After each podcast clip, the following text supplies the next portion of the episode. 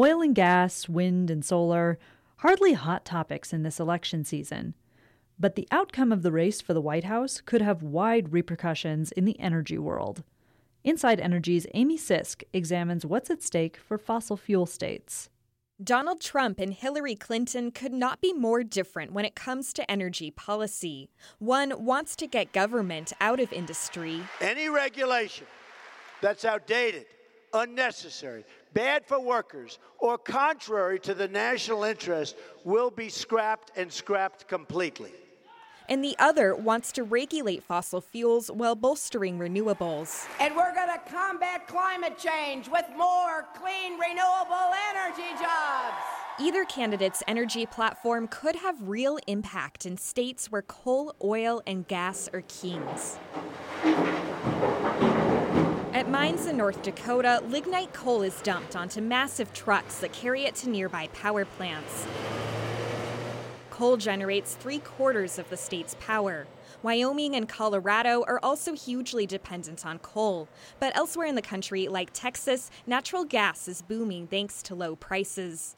One of the most pressing energy issues on the next president's plate could further pull states away from coal. The Clean Power Plan aims to reduce harmful greenhouse gases by forcing states to cut carbon emissions. Jason Bohrer is with North Dakota's Lignite Energy Council. He believes the plan could cripple the coal industry. Really, the only viable way to reduce carbon dioxide from a coal plant is just to shut it down.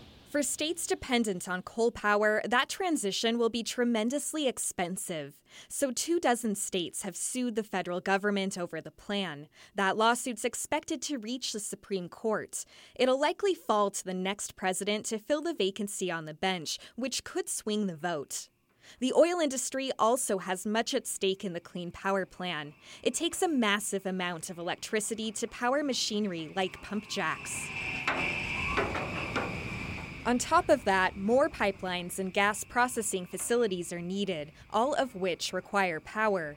Lynn Helms is North Dakota's Mineral Resources Director. Our concern is that uh, the idling of those coal fired power plants will make it literally impossible to provide the electric power that's needed and the oil industry hopes Trump can get business booming again by lifting Obama regulations, like requiring technology to limit methane leaks from new oil wells. Companies will have to spend an estimated $530 million to comply. Here's Ron Ness with the North Dakota Petroleum Council. On the Trump side, I think you hope for uh, smarter regulations, better better uh, business friendly regulations that under- Not everyone is convinced Trump is best for the oil fields. Don Morrison of the Dakota Resource Council says a Clinton presidency would better balance demand for oil with the negative impacts of drilling, like contaminated land and water. That is really key that we have to understand that there are costs to oil extraction. But fossil fuels aren't the only energy sources at stake this election. The United States is undergoing a boom in wind turbines.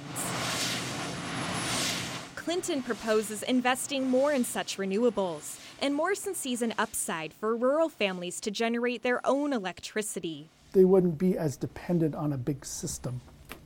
I think wind and solar offer the opportunity, um, and that's pretty exciting. But under Trump, existing subsidies for renewables would likely go away. Congressman Kevin Cramer of North Dakota has advised Trump on energy. He says those incentives should be replaced by a tax code that rewards all energy made in the United States. It's not about picking the winners and losers. It's about setting the table so that all American energy can be successful if it should be successful. But the federal government is always picking winners and losers. The fossil fuel industry has enjoyed its own subsidies for decades.